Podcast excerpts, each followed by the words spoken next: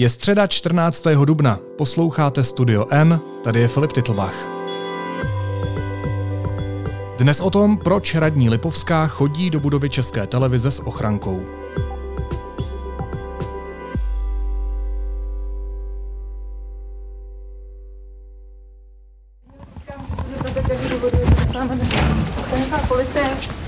Lipovská, myslíte si, že by měl Petr Dvořák skončit čele České televize?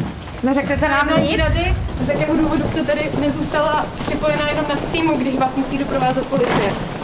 Bojíte se o své zdraví, může vám někdo? Legitimní zajišťování bezpečnosti ohrožené osoby anebo součást nátlaku na českou televizi. Řadu otázek vyvolala přítomnost dvou policistů z pražské kriminálky, kteří minulý týden doprovodili radní české televize Hanu Lipovskou přímo do budovy veřejnoprávního média. Na povrch začínají vyplouvat první informace. Budu o nich mluvit s reportérkou týdeníku Respekt Ivanou Svobodovou a novinářem deníku N Honzou Moláčkem. Vítejte, ahoj. Ahoj. Hezké odpoledne.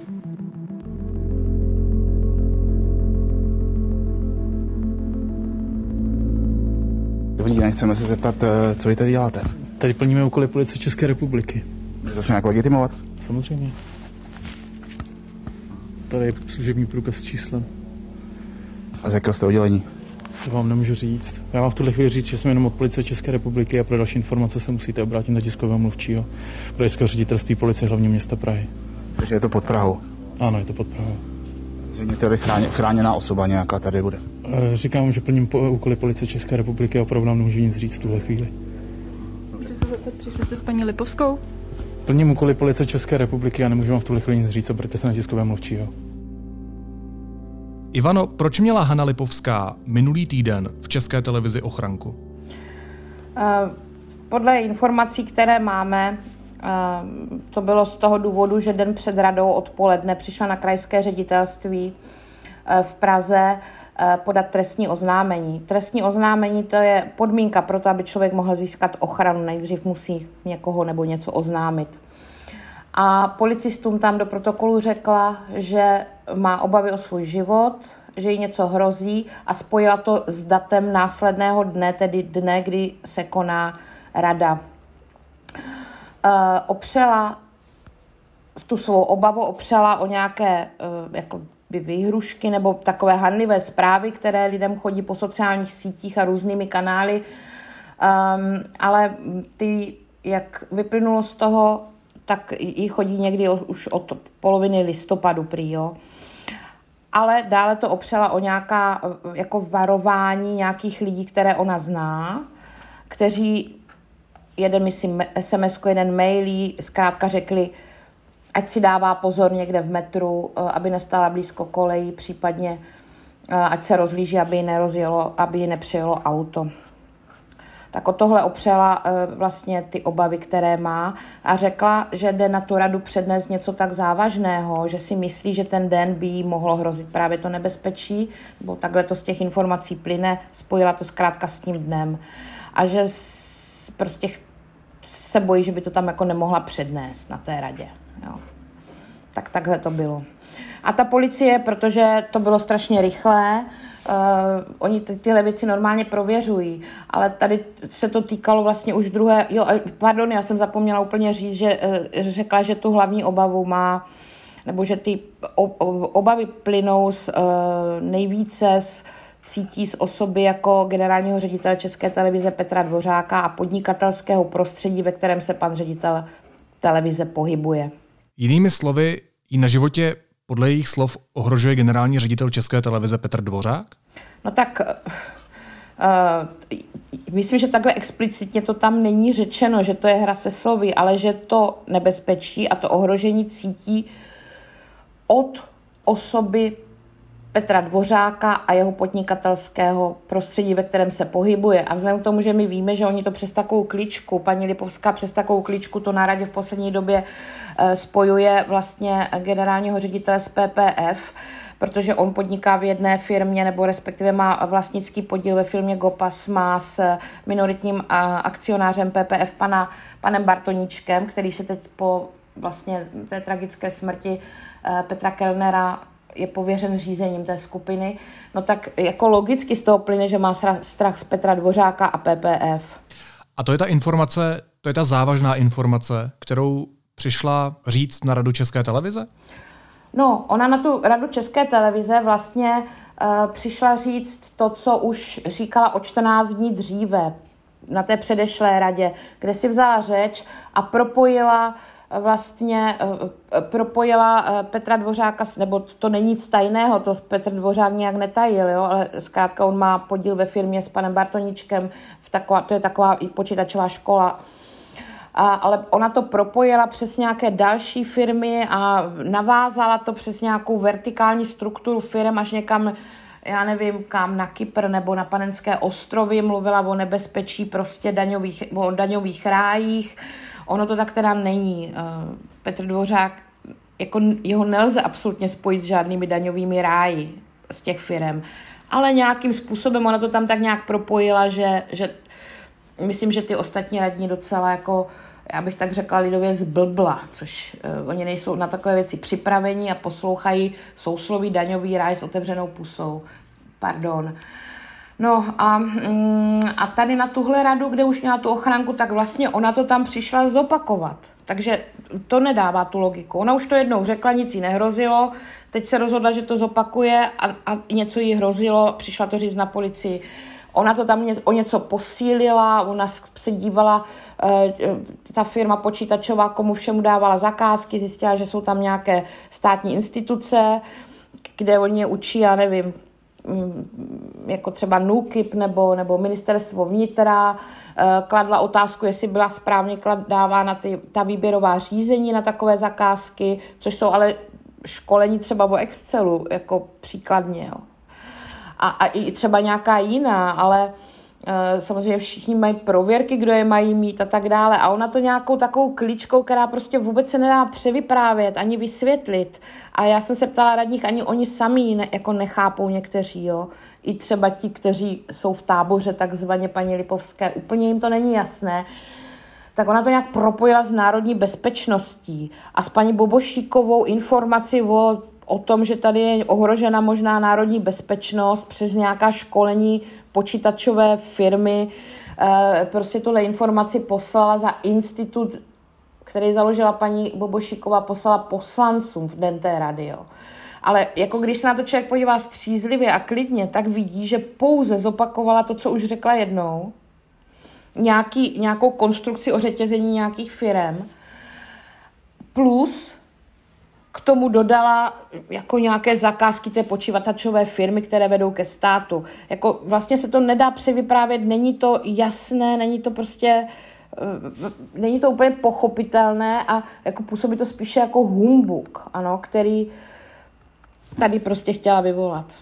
A není úplně jasné, proč ji doprovází někdo na, na jednání, kde chce zopakovat něco, co už řekla předtím. Tomu ne, nerozumí, není tomu rozumět.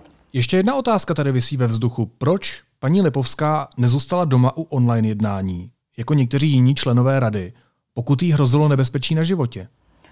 No, tak mm, na, ano, i tohle to se samozřejmě uh, objevilo při tom, když paní Lipovská to těm policistům hlásila, a podávala to trestní oznámení, že ji vyzvali, ať tam tedy nechodí, když má pocit, že někde něco hrozí, ale ona řekla, že tam jít chce a musí. Jako proč, to nevím, ale chce a musí, musí ty závažné informace předat osobně v jejím podání. A to má samozřejmě jako člověka napadne, nebo mě napadá, že, že to, to je proto, že zkrátka taky nemus, mohla vědět, že jí žádné nebezpečí jako nehrozí a prostě chtěla udělat ten humbuk, jo.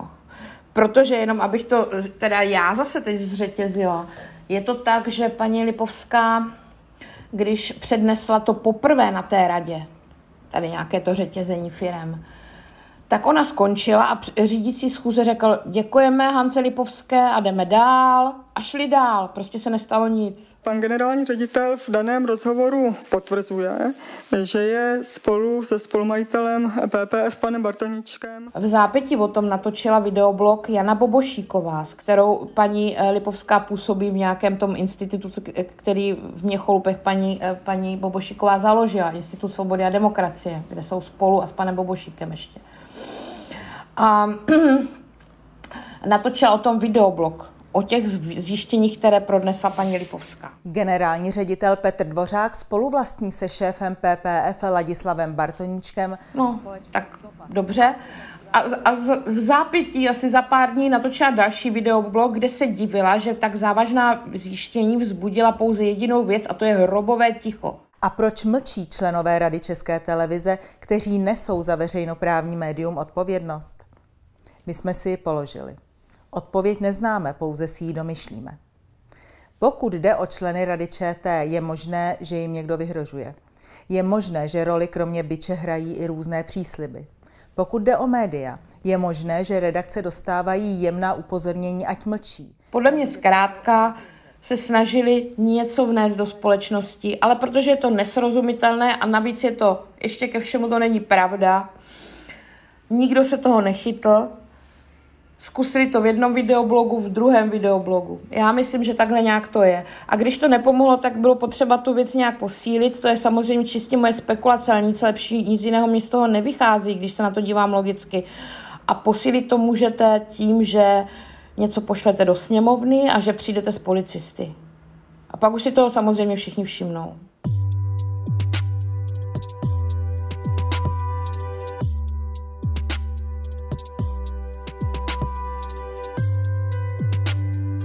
Honzo, jak na tebe tahle kauza působí? Je to podle tebe legitimní ochrana někoho, kdo je ohrožený? A nebo divadlo, které má oslabit českou televizi, respektive tu pozici generálního ředitele Petra Dvořáka?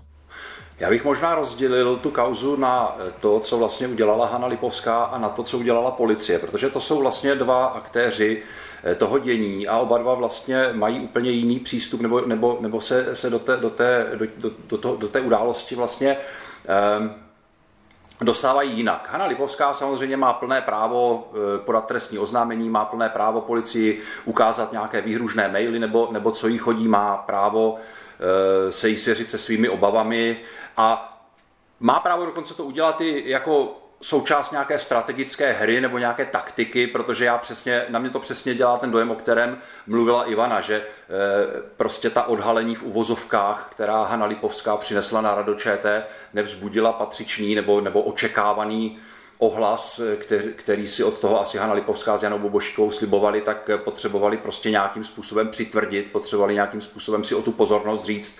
A tak to velice eh, důmyslně vymysleli tak, aby dostali policii do eh, složité situace z časové, do časové tísně, kdy policie vlastně nemá eh, příliš potenciál, kapacitu prošetřovat nějaké, nějaké řetězce daňových rájů a, a ohrožení národní bezpečnosti a tak dále, což samozřejmě je naprostý nesmysl. Ale Policie zkrátka asi nechtěla nechat nic náhodě, konec konců jedná se o veřejně činnou os- osobu a e, já nepochybuju o tom, že Haně Lipovské skutečně nějaké nepěkné e-maily a pravděpodobně i výhružné zprávy chodí. To se děje každému, kdo je veřejně činný. Eh, kdyby tohle mělo být důvodem k přidělení policejní ochranky, tak všichni politici, všichni novináři, všechny veřejně činné osoby by tu ochranku museli mít prakticky non-stop. Eh, čili Hanna Lipovská podle mě zkrátka dobře s takovýmto nějakým strategickým úmyslem tu policii oslovila. Otázka, velká otázka zůstává nad konáním policie. A já si myslím, že to policie bude muset eh, vysvětlit, ona eh, k tomu nic neříká. Já jsem se na to několikrát ptal, jak policie, tak i ministra vnitra Jana Hamáčka. Jan Hamáček nakonec tedy po, eh, po, mnoha, po mnoha nových zjištěních, mimo jiné i respektu a mnoha dotazech, nakonec tedy napsal na Twitter, že se obrátí na generální inspekci, aby ten postup policie prošetřila takže možná aspoň něco. Zajímají se o to samozřejmě poslanci bezpečnostního výboru, eh, kteří píší eh, kteří píší eh, policejnímu prezidiu, aby nějaké informace k tomu, k tomu zjistili. Já si myslím, že policie má co vysvětlovat, protože tady je jeden zásadní rozpor v té reakci policie.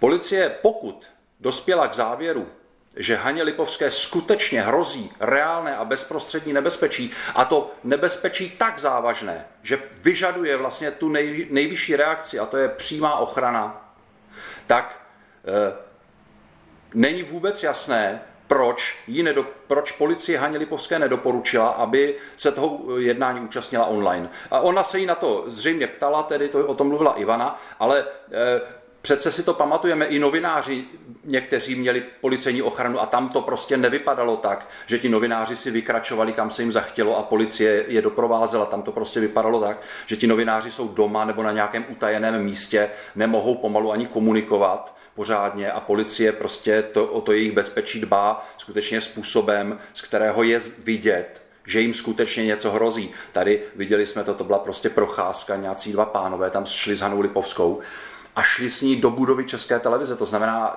tam skutečně panovalo, panovaly nějaké obavy, že uvnitř budovy, kam se jen tak někdo nedostane, musíš se legitimovat a tak dál, hrozí Haně Lipovské nějaké nebezpečí. To už by svědčilo o skutečně o nějakém, o nějakém spiknutí nebo o nějakém skutečně závažném plánu jí ublížit, jí, já nevím, připravit o život nebo něco podobného. Pokud policie skutečně se obávala něčeho takového, jak je možné, že mimo jiné taky ohrozila e, zaměstnance České televize, protože Česká televize samozřejmě je plná lidí. A pokud tam mělo dojít, nebo pokud se policie obávala, že tam dojde k nějakému útoku na Hanu Lipovskou, e, ten útok samozřejmě mohl představovat riziko i pro další radní České televize, pro zaměstnance České televize, kteří se tam normálně pohybují. Eh, takže mně tohle to smysl nedává a myslím si, že policie to skutečně dřív nebo později bude muset vysvětlit, protože eh, je tady velmi vážné podezření, že se prostě nechala zatáhnout do do hry, do nátlaku na veřejnoprávní televizi, eh, zahrála tam roli jakéhosi komparzu, který měl dodat vážnosti těm obviněním, s nimiž Hanna Lipovská přišla. Já si myslím, že to v žádném případě není role policie. Policie si musí velice dávat dobrý pozor, zejména v takovýchto případech, kdy skutečně dochází naprosto evidentně k útoku na veřejnoprávní televizi a do toho se skutečně policie míchat nesmí. Ivano, já když tě tady sleduju na Skypeu, eh, tak jsi u toho zapálila cigaretu a začala si psát poznámky. Chceš na to reagovat, co říkal Honza? Eh, no, an, asi ano. Já bych teda, já úplně první poznámka moje je eh, taková, že ta policie, ta policie v žádném případě neprověřuje, ani neměla, ani nedostala ty informace o tom řetězci firem, jak padlo, jo, že tam, tam o tohle vůbec nešlo, tam šlo prostě o to, že, že nějaké závažné informace. Uh, a pokud jde o tu ochranu, já si teda také myslím, že paní Lipovská dostala policii do situace, kde, kde je možné, že se ukáže, že ji ta policie prostě posloužila jako kompars bez, bez toho, aniž by to věděla. Jo? Ne, ne, že by tam byla nějaká domluva. Ale na rozdíl právě, já si, já si myslím, že, že ona tu um, policii do té situace dostala velmi šikovně a že je možný, že té policii opravdu nic jiného nezbývalo protože ona nedošla, ta policie nedošla k závěru, že paní Lipovské hrozí nebezpečí, to tak není.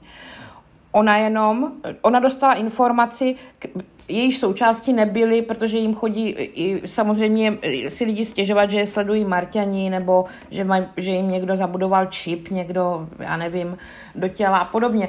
Ale to nebyly informace tohoto typu, že to rovnou vyloučíte. Je to něco, co se musí začít prověřovat, což ta policie dělává. Prostě to začne prověřovat. Jenom je velice neobvyklé, že ten takový oznamovatel jim rovnou nadiktuje datum, kdy na tom životě bude ohrožen. Jo. Normálně to prověřují, zjišťují, co na tom je a to, to je prostě vlastně úplně na začátku. Čili to přidělení ochrany nebylo na základě toho, že by ta policie došla k závěru, že jí skutečně hrozí nebezpečí, ale z té časové tísně, kdy neměla vůbec jako šanci to tak rychle prověřit, co to ta hm, oznamovatelka vlastně říká, někoho kontaktovat, zjistit a tak dále, tak jí tu ochranu přidělila, protože to nešlo ani potvrdit, ani vyloučit z té časové tísně. Jo. A ta ochrana má nějak... A, a teprve to prověřování, ono teda doteď probíhá, podle mě, to nevím jistě, ale vím, že nějaké lidi už si jako pozvali k nějakému vysvětlení, dávají to dohromady. Jo. z, z toho protokolu. No a mm, čili ještě ke všemu, oni jsou taky jako různé úrovně té ochrany. To nebyla ta úroveň e, ochrany, kterou my známe, když tady hlídali nějaké starosty, kterým jsme věděli, že jako nebo by mohlo něco hrozit a tam už opravdu dospěla policie k závěru, že by jim mohlo něco hrozit. Eh, tohle byli dva kriminalisté, já neumím ty stupně ochrany úplně vyjmenovat, ale v podstatě to bylo to nejnižší, co mohli v té chvíli nasadit, který vážně jenom takhle doprovázeli, protože to prověřování bylo na takovém začátku, že, oni, že policie nedošla k tomu něco skutečně hrozí, ale jako nepodcenila to. My jsme v tomhle příběhu nezmínili ještě jeden moment a to je to, že Hanna Lipovská původně tvrdila, že o ochranu nežádala ale teď se ukázalo, že to po poradě s některými lidmi, s některými konkrétními poslanci vlastně udělala. Je to tak? Je to tak. Jenomže to je taky uh, taková zvláštní, nebo ano, ona totiž říkala, uh, ona dala jediný takový rozhovor, dala časopisu Reflex, po té, co přišla s tou ochranou, kde říkala, že ona, by, že ona o to nežádala nic by jako takového neřešila, ale po poradě s odborníky, kteří k tomu přímo vyzvali. Čili to jako vypadalo, že, že někdo má proskoumánu tu situaci, nějaký odborník, nevěděli jsme jaký, a ten jí řekl, tohle je Hano tak závažné, že skutečně to musíte se okamžitě začít chránit a běžte raději uh, kontaktovat policii.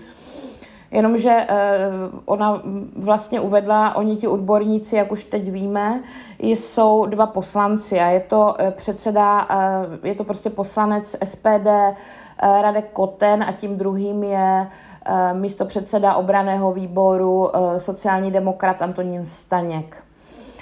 Pan Staněk se mnou o tom mluvit nechtěl, když jsem se ho ptala, na základě čeho poslal paní Lipovskou, že má hlásit to na policii, nechtěl prostě. Ale pan Koten mi, eh, poslanec Koten mi říkal, že ano, že ho opravdu kontaktovala a zkrátka mu sdělila ty svoje obavy o život, ale že on je neproskoumával, on nevěděl, jako co přesně jí hrozí.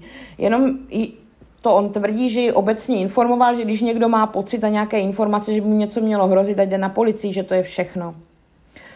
Takže samozřejmě tady se nabízí e, úvaha, ale to je opravdu úvaha, že paní Lipovská kontaktovala ty poslance z důvodu toho, aby mohla říkat, že jí to někdo doporučil. Honzo? Já si myslím, že eh, mě teda taky Hanna Lipovská napsala, že o po, eh, policejní ochranu nežádala. To eh, je mimochodem jedna z prvních reakcí, kterou jsem od ní dostal na různé dotazy a, a žádosti o vyjádření rozhovor po mnoha a mnoha měsících.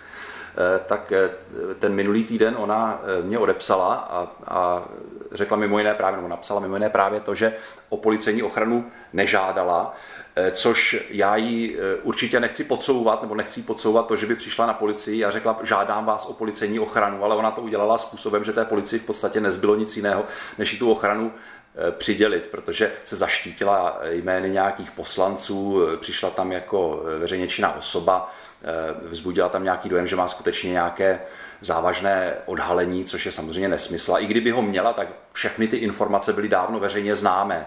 Některé ty o, to, eh, o tom angažmá Petra Dvořáka v té firmě s panem Bartoníčkem, tak ty jsou známé už 10 let, na tom není nového vůbec nic. Eh, velká část toho jsou takové spekulace prostě o ohrožení národní bezpečnosti, tam si myslím, že to nemá podklad vůbec žádný, ale i to už bylo veřejně známé, protože Jana Bobošíková to zveřejnila Eh, ve formě videa na svém profilu. Eh, obě dvě to poslali eh, poslancům bezpečnostního výboru, takže vůbec nedává žádný smysl, že by chtěl Hanu Lipovskou někdo kvůli tomuto ohrozit cestou na zasedání Rady České televize. Generální ředitel České televize Petr Dvořák k tomu řekl následující. Pokud se prokáže, že radní Hana Lipovská vtáhla do dění v radě policii a zneužila ji, pokud kroky namířené proti České televizi konzultuje s politiky, pokud veřejně šíří nepravdivé zprávy, je to už dost důvodů k tomu, aby sněmovna, která má na činnost Rady České televize dohlížet, nastavila jasně hranice toho, co je a co není přípustné. Myslíš si, Honzo, že by Rada České televize potřebovala takzvaně lépe vytečit kolíky, nastavit víc přísně mantinely, ve kterých se může pohybovat kvůli takovýmto případům? Já si myslím, že nastavení mantinelů moc nepomůže. Eh, radním těžko bránit v tom, aby prostě konali ten mandát eh, tak, jak považují za nejlepší.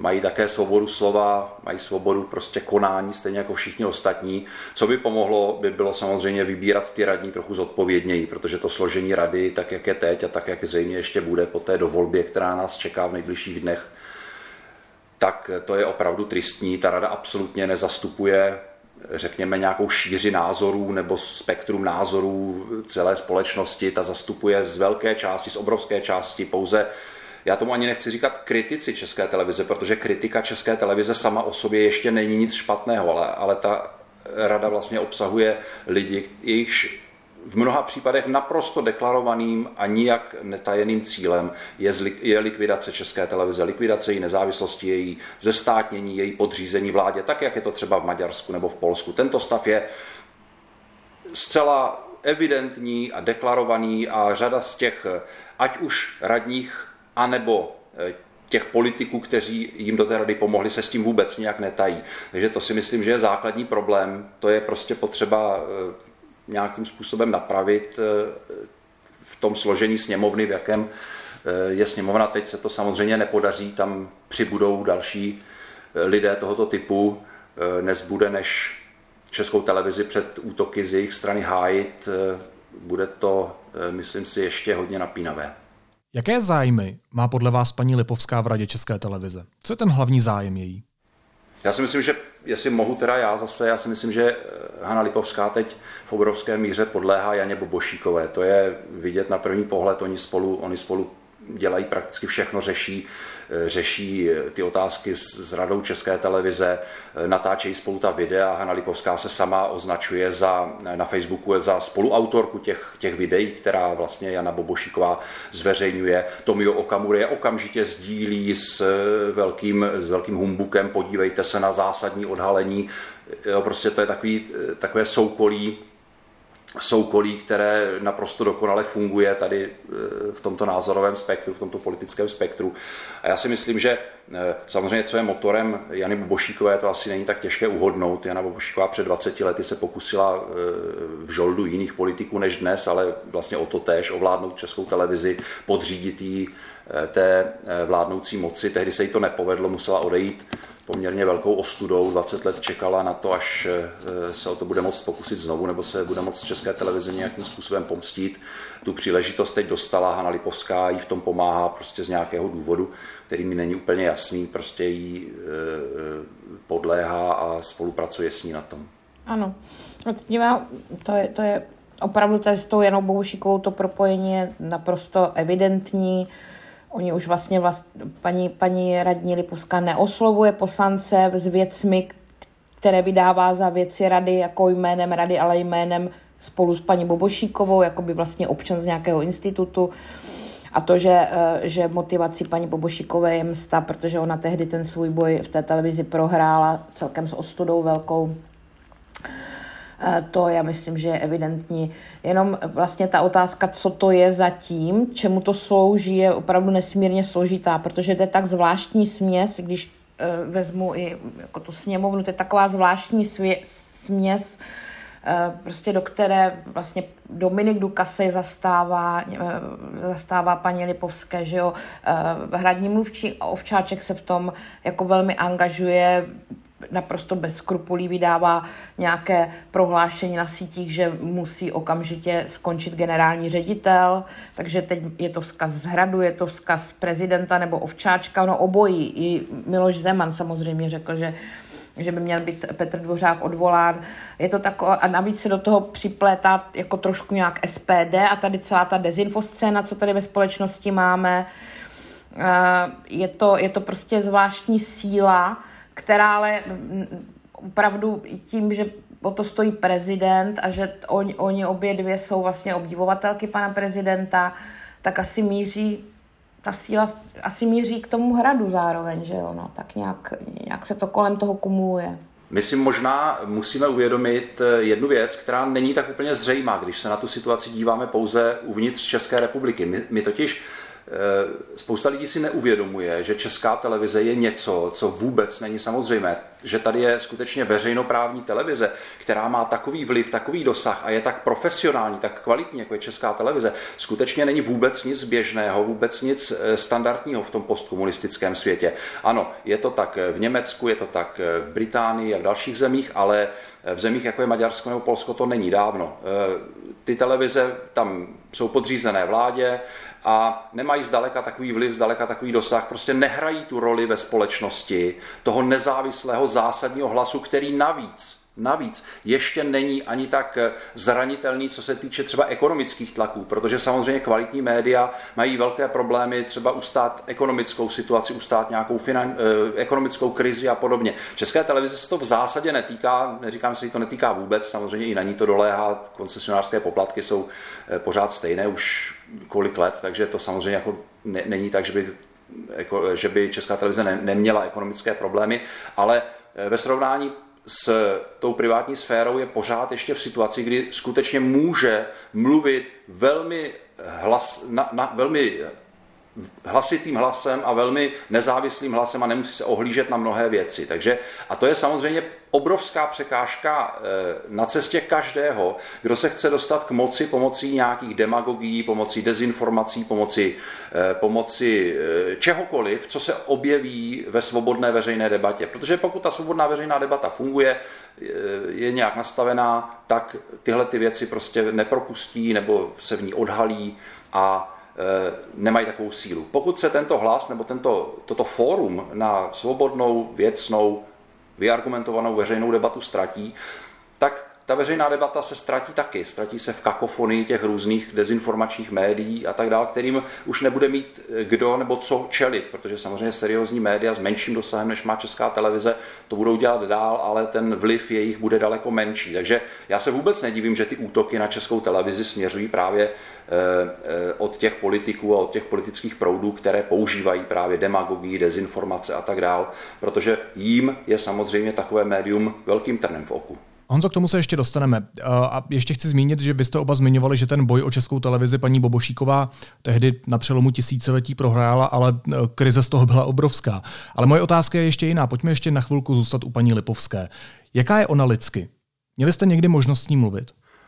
Já s ní komunikuju, nebo e, standardně jako novinář s veřejně činnou osobou, e, ta komunikace v poslední době je velmi jednostraná, tedy probíhá pouze z mojí strany, ona příliš neodpovídá na, na žádné dotazy. Dokonce jsme měli před několika měsíci domluveno, že by snad mohla deníku N poskytnout i nějaký rozhovor. To bylo v době, kdy byla kdy do Rady ČT teprve kandidovala nebo byla těsně zvolená, to už si nepamatuju přesně, ale Eh, ona se pak odmlčela a vlastně na žádné mé připomínky nebo dotazy, jestli tedy už nenastal ten čas, jestli bychom ten rozhovor nemohli udělat, tak, tak vlastně už potom ani neodpovídala. A jsem se s ní kdysi dávno před těmi eh, několika měsíci osobně sešel, Eh, takže eh, ano, jako komunikuji s ní, nebo komunikoval jsem s ní, snažím se s ní komunikovat dál, až na tu jednu sms nebo teď nevím, co to bylo, to zpráva na Whatsappu, nebo, nebo přes, přes nějaký takový messenger eh, z toho minulého týdne, kdy mě teda sdělovala nějaké věci k té policejní ochraně,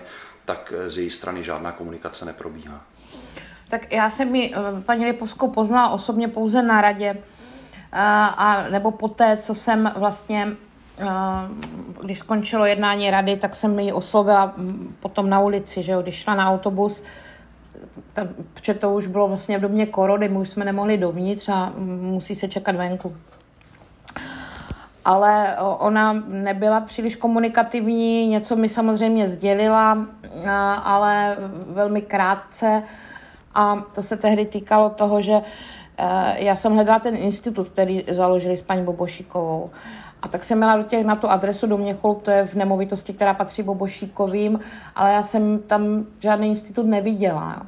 Ono vlastně institut to zní tak, a to můžete mít doma v kuchyni, když si to založíte, že jo, to je jasný tak, ale zkrátka zajímalo mě to, co to vlastně je zač.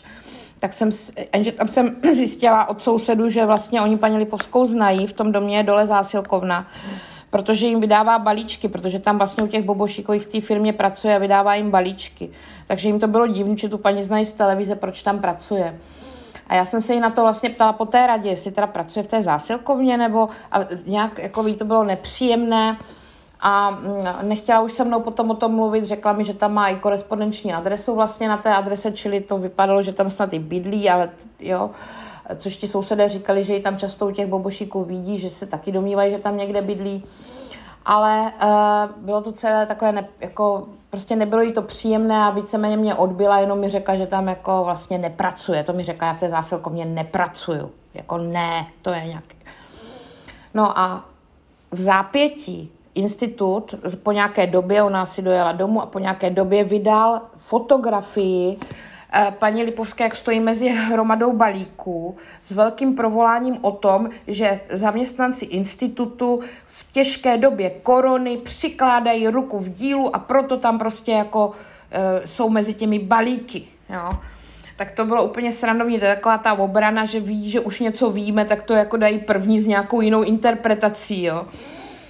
Ale u toho, bylo, u toho byl text, který si stěžoval na média štvavá a vycházel z toho, že nějaký kameraman na té radě České televize paní Lipovskou zabíral, jak si dává eh, nějaké materiály do, do tašky, jo, a že teda to už je jako moc, plus redaktorka Respektuji honila po ulici a chovala se k ní opravdu jako nějak nemilosrdně. Jo. A u toho byla ta fotka s těmi balíky. A v zápětí, prosím vás, ten text jako sdílí pan Ovčáček eh, toho institutu s douškou Modleme se prosím všichni za Hanu Lipovskou tak na to koukáte jak z jara, protože všichni jsme jako zvyklí na všelijaké postupy a všelijaké taktiky lidí, které, které jsou předmětem našeho novinářského zájmu. Známe všechny už možné jako kličky, které oni použijí, když zjistí, že o nich jsme zjistili něco, co nevědí, tak jak se tomu bránit, ale tohle je naprosté novum a ta propojenost ještě, a teď lidé tam psali, jak se teda za ní bodlí, jo, rozumíte? To je opravdu zábavný, že hradní mluvčí eh, sdílí vlastně oni tady vyzvali republiku, ať se za ní uh, modlí a já jsem na to koukala, že to je kvůli mě zkrátka asi, že jo, rozumíte, to je prostě úplně ne, taková, takový neuvěřitelný příhody, který ale vedou k tomu, že je jasný, že to je nějak jako, že oni jsou prostě chytří, rozumíte, svým způsobem, jo? že to je velmi chytře dělané, nebo a, a to je ta odpověď na otázku, jaká je paní Lipovská. Já myslím, že to je neobyčejně inteligentní žena velmi výkonná, s takovými až jako až jakou strojovou výkonností, nebo jak to mám říct, jo, takovou chladnou výkonností, která vlastně v propojení s paní Bobošíkovou, která patrně se zase považuje za stratega, nepochybně v té věci strat, tou, s tím strategickým prvkem, čili um paní Lipovské a strategické a jako, jako nějaké mediální znalosti paní Bobošikové, z toho dělají prostě takovou opravdu neuvěřitelnou věc, která nám tady všem zasahuje do života, do života té české televize.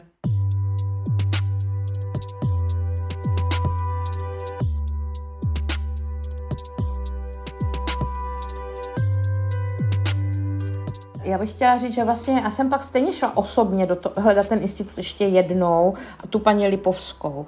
A mluvila jsem s těmi ženami v té zásilkovně, ptala jsem se po tom institutu, oni říkali, že o žádném institutu nic neví, ale že Hanka tam je a hledali, ale mezi krebecema ji nenašli.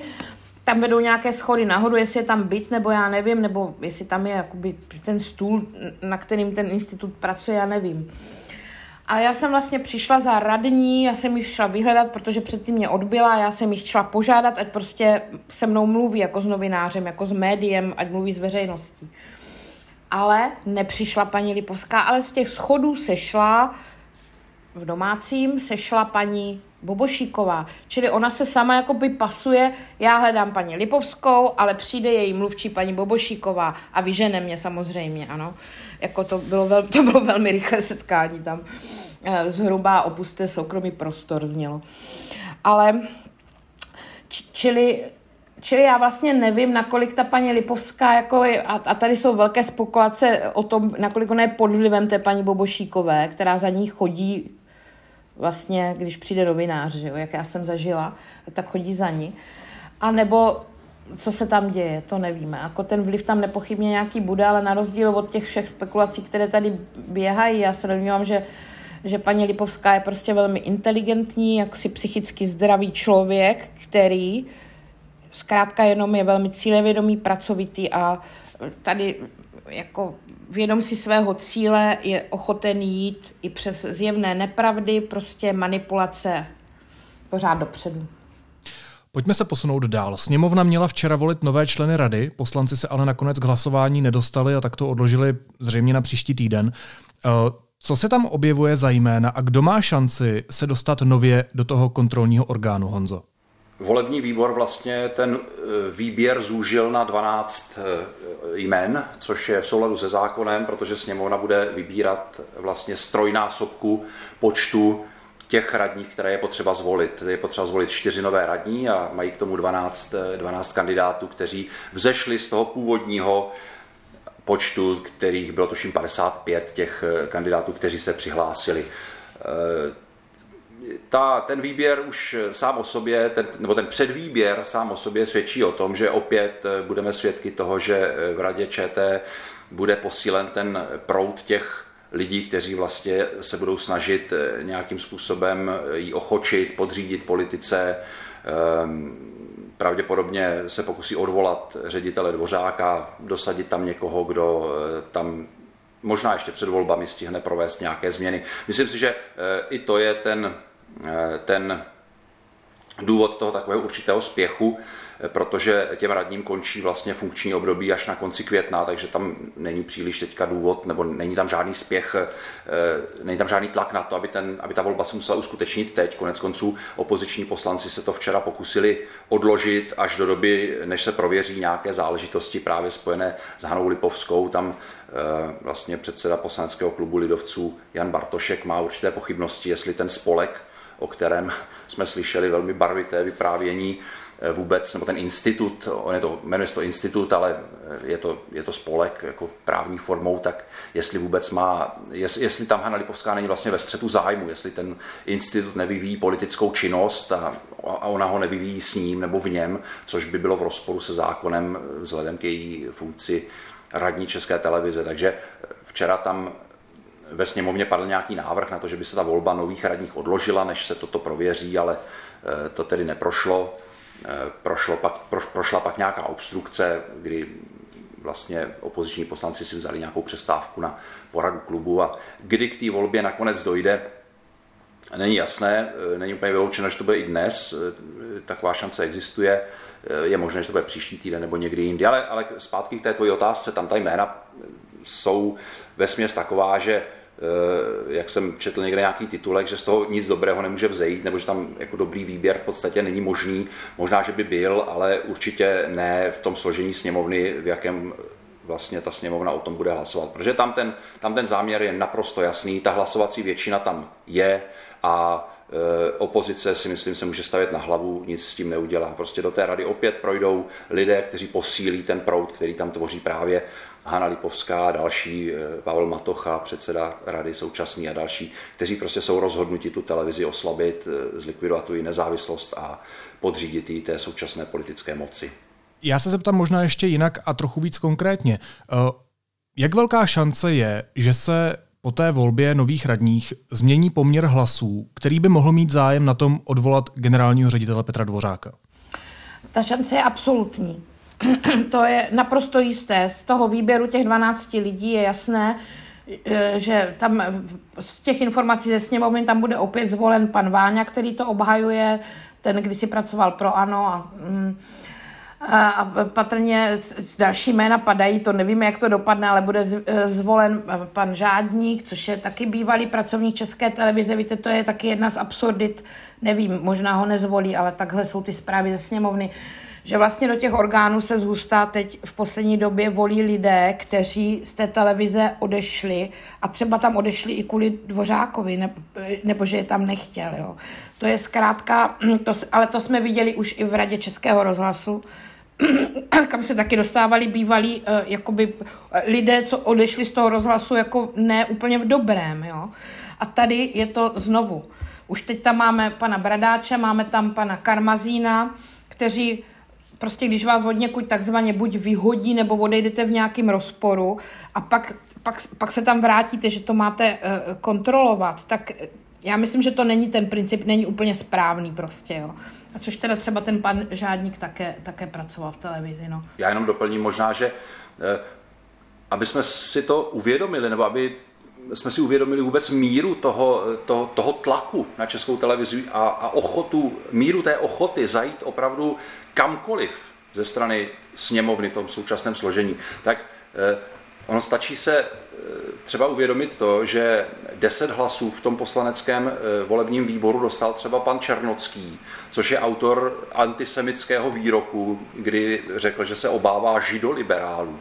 Jak může člověk, který něco takového říká, jasně antisemického, jak může dostat 10 poslaneckých hlasů? To prostě svědčí o tom, že ta sněmovna skutečně je ochotná zajít kamkoliv, jenom aby si pojistila, myslím teď tu hlasovací většinu ve sněmovně, eh, aby si pojistila to, že skutečně do té rady neprojde nikdo, kdo by mohl českou televizi jakkoliv hájit, že tam budou pouze nebo v naprosté většině lidé, kteří udělají cokoliv, co ta hlasovací většina, to znamená ANO, SPD, Hrad, KSČM po nich bude chtít. Jo, pro mě je to naprosto šokující, konec konců Federace židovských obcí se proti tomu ohradila, e, označila to taky za, za nepřijatelné, já se jí vůbec nedivím, protože jestliže už ani antisemitismus, explicitní, jasný antisemitismus není na závadu, není zábranou, nevadí, nebrání tomu, aby se člověk dostal do užšího výběru kandidátů do Rady České televize, tak co teda takovou zábranou je? Kdo teda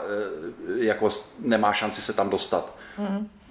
No, jasně, to je tak, že na tom slyšení, ze kterého vzešla tady ta jména, která teď jdou do, toho, do té konečné volby, tak tam v podstatě procházeli lidé, kteří nějak projevili silnou kritiku k české televizi nebo k tomu managementu. Jako, všechno to nasvědčuje tomu, že, že byli vybíráni lidé, kteří už tam jdou jako nastavení kriticky velice. A potom se stane i tohle. Já mám na vás ještě poslední věc a možná ještě trochu doplním to, o čem jsi mluvil před chvílí ty, Honzo. Když se podíváme na naše geopolitické prostředí, například na Vyšegrádskou čtyřku, tak v těch posledních letech vidíme opravdu velké snahy o likvidaci svobodné a silné veřejnoprávní žurnalistiky. Například slovenská RTVS po tom odchodu kvalitních novinářů nemá skoro žádnou kredibilitu a existuje podezření na politické vlivy. V tom jejím vysílání se úplně otevřeně objevují proruské, pročínské a antiamerické tendence. Ta RTVS zkrátka na Slovensku už neplní funkci silného veřejnoprávního média. V Polsku tam veřejnoprávní média už de facto neexistují a jsou z nich prakticky státní média. Ty změny tam nastaly už před nějakými tuším pěti nebo šesti lety, kdy vyhrála parlamentní volby eh, dneska vládní strana Právo a spravedlnost a potom volebním vítězství do veřejnoprávní televize a rozhlasu dosadila nové vedení, to propustilo stovky zaměstnanců, další novináři odešli sami a dneska tahle média slouží té vládnoucí straně. Opozice dostává minimální prostor a mnozí redaktoři jsou servilní té současné vládnoucí reprezentaci. Podobná je i situace v Maďarsku, kde veřejnoprávní média úplně ztratila svoji nezávislost a jsou plně v područí vlády. Takže moje otázka závěrečná na vás na oba zní, nakolik hrozí podobný scénář s českou televizí ve světle těch událostí, které se kolem ní v poslední době dějou a které tady, eh, které tady reflektujeme? Hrozí to velice, samozřejmě, ten scénář není vůbec nepředstavitelný, stát se to může. Eh, já vidím jednu věc, která by to mohla zabránit, a to je velmi silný občanský odpor. A obava, řekněme, na straně Andreje Babiše, že by mu to mohlo zkomplikovat volby říjnové, protože víme, že události kolem České televize jsou velmi pečlivě sledované, konec konců nejen u nás, ale i v zahraničí. Zahraniční organizace sledující svobodu tisku a podobně se k tomu vyjadřují a velmi spozorněli eh, na základě těch posledních událostí. Ale eh, co je důležité, takže že to není nic, co by ignorovala česká veřejnost. Už před několika lety byly poměrně velké demonstrace na, obha- na obhajobu veřejnoprávních médií. I teď veškeré zprávy o tom tlaku na českou televizi vzbuzují poměrně velkou pozornost. Já si myslím, že se toho začíná obávat, nebo že se toho od začátku obává, že, že vlastně ten důvod, proč k tomu ještě nedošlo, proč Petr Dvořák nebyl dávno odvolán na základě nějaké úplně malicherné záminky, je ten, že se toho Andrej Babiš bojí a on je, je člověk, který má co ztratit. On pořád je poměrně na tom relativně dobře, co se týče těch politických preferencí, když samozřejmě přišel o vedení a podobně, ale rozhodně to není tak, že by byl odepsaný. Eh, že na to tlačí Tomio Okamura nebo, nebo Miloš Zeman, eh, to mě eh, nepřekvapuje. Co ztratit nemají, jejich voliči rozhodně nebudou, eh, nebudou jejich voliče rozhodně neodradí, jednak který Miloš Zeman už žádné voliče potřebovat nebude a Tomi, voliče Tomia Okamury určitě neodradí nějaké protesty nebo nějaké zachvácení české televize. Ale u Andreje Babiše to tak úplně jisté není. Já si myslím, že on se toho obávat musí. On už několikrát se ukázal, že on nemá příliš rád, nemá příliš radost, když proti němu demonstrují velké počty lidí, i když to přímo třeba nic nedělá s těmi preferencemi, jak jsme viděli po demonstracích na letné a podobně, ale příjemnému to určitě není a čím víc se blíží volby a čím víc se on dostává do nějakých problematických situací kvůli nezvládnutému koronaviru a podobně, tak tím méně mu to bude příjemné. Takže já si myslím, že e, i on bude velmi zvažovat, co, k, čemu dá, k čemu dá povel nebo ne. Otázka je, do jaké míry reaguje eh, třeba Hanna Lipovská nebo lidi jeho typu na nějaké povely Andreje Babiše. Já si myslím, že ona je do značné míry neřízená střela, že spíš, že spíš poslouchá tu Janu Bobošíkovou. Eh, takže, takže ta situace určitě není příliš snadno předvídatelná. Já si myslím, že všechno směřuje k tomu, že k nějakému pokusu o odvolání Vořáka dojde. Prostě tady ta, ta, ta námaha, která, kterou oni si s tím dali, tady opravdu vytahování nějakých úplně nesmyslných konstrukcí, že by přišla úplně vníveč, si nemyslím. Myslím si, že něco takového potom, po té obměně rady nebo po tom dovolení těch nových členů pravděpodobně nás čeká. Do jaké míry to bude úspěšné nebo ne, uvidíme. A, a tady ta úvaha s Adriem Babišem, kterému by se opravdu nehodil jakýkoliv humbuk kolem české televize a jakoby mm, nějaké případné demonstrace, pokud by k ním došlo, to je samozřejmě věc, o kterou, myslím, eh, hodně lidí jako opírá nějakou naději. Jenomže já myslím, že ve chvíli, kdy prošlo tady těchto těch 12 členů v, té, v tom volebním výboru, že s tou nadějí musíme skončit, jo. Protože o tom jsme se bavili už předtím, ale on nezastavil to, aby ta volba dopadla tak, jak to dopadla. On si nevzal toho pana Faltínka, protože to ano, to má vážně v rukou, jo. Ale já nevím, nakolik to má v rukou fakticky a nakolik v rámci nějakých dohod prostě přijímají Eh, nějaký jiný zakázky od SPD nebo od nějakých různých vlivů, protože samozřejmě ten hradní vliv nějakým způsobem tam je i v jiných stranách. Jo. A já myslím, že teď už se vůbec o tohle nemůžeme, domnívám se, opírat, jo, že se Andrej Babišovi něco nelíbí, protože já nevím, nakolik on to ještě má v rukou, nakolik ty jiné vlivy ještě, už do toho eh, proudí natolik a rozhodně to, to ano nevzalo zodpovědně tu volbu. Jako oni nám nedali ten důkaz o tom, že opravdu se jim nehodí odvolávat jako nějakou zakázkou generálního ředitele. Nechali to takhle buď plynout, podíleli se na tom a myslím, že teď už to prostě vůbec v rukách Andreje Babiše nadále nebude, i kdyby stokrát chtěl, aby se něco nedělo. Dění kolem České televize samozřejmě budeme dál sledovat, jak v deníku N, tak předpokládám i v týdeníku Respekt. Hosty studia N byly reportérka Respektu Ivana Svobodová a novinář deníku N Honza Moláček. Moc vám oběma děkuju, mějte se moc hezky a ahoj. Hezký zbytek dne. Naschledanou. Následuje krátká reklamní pauza. Za 15 sekund jsme zpátky. Tento podcast vám přiváží čistě elektrické SUV Volkswagen ID4. Designový skvost i digitální ikona na čtyřech kolech. Obrovský zavazadlový prostor v ceně. Více na Volkswagen.cz lomeno ID4. A teď už jsou na řadě zprávy, které by vás dneska neměly minout. Evropská unie dostane v druhém čtvrtletí navíc 50 milionů vakcín společností Pfizer a BioNTech, informovala o tom šéfka Evropské komise na Twitteru. Ministr Jan Hamáček pověřil velvyslance, aby Spojeným státům a Rusku nabídli Prahu jako možné místo setkání. Reaguje tak na oznámení amerického prezidenta Bidena, který vyzval k osobní schůzce ruského prezidenta Putina. Vědci z Univerzity Karlovy nebudou zkoumat ruskou vakcínu Sputnik V, jak požadoval prezident Zeman. Podle rektora Zemi musí o vakcíně rozhodnout Ministerstvo zdravotnictví, SÚKL a Evropská agentura pro léčivé přípravky. Společně s ministrem zdravotnictví Janem Blatným skončil i jeho náměstek Vladimír Černý. Prodeník N teď popsal důvody, které podle něj za odvoláním šéfa rezortu byly. Zmiňuje i zamítavý postoj k ruské vakcíně Sputnik. Grémium ČSSD rozhodlo, že ministrem kultury zůstane Lubomír Zaorálek. Na ministra zahraničí bude nominován dosavadní náměstek ministra vnitra Jakub Kulhánek.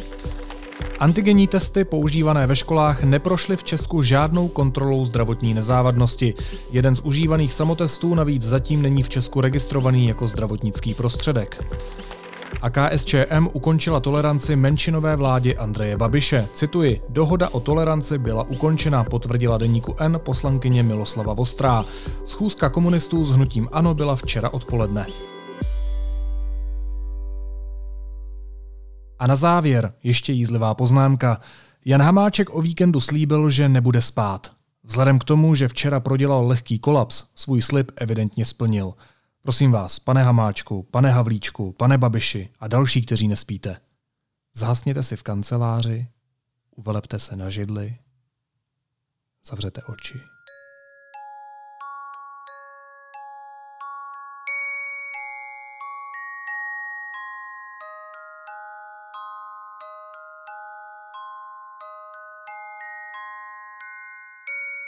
Naslyšenou zítra.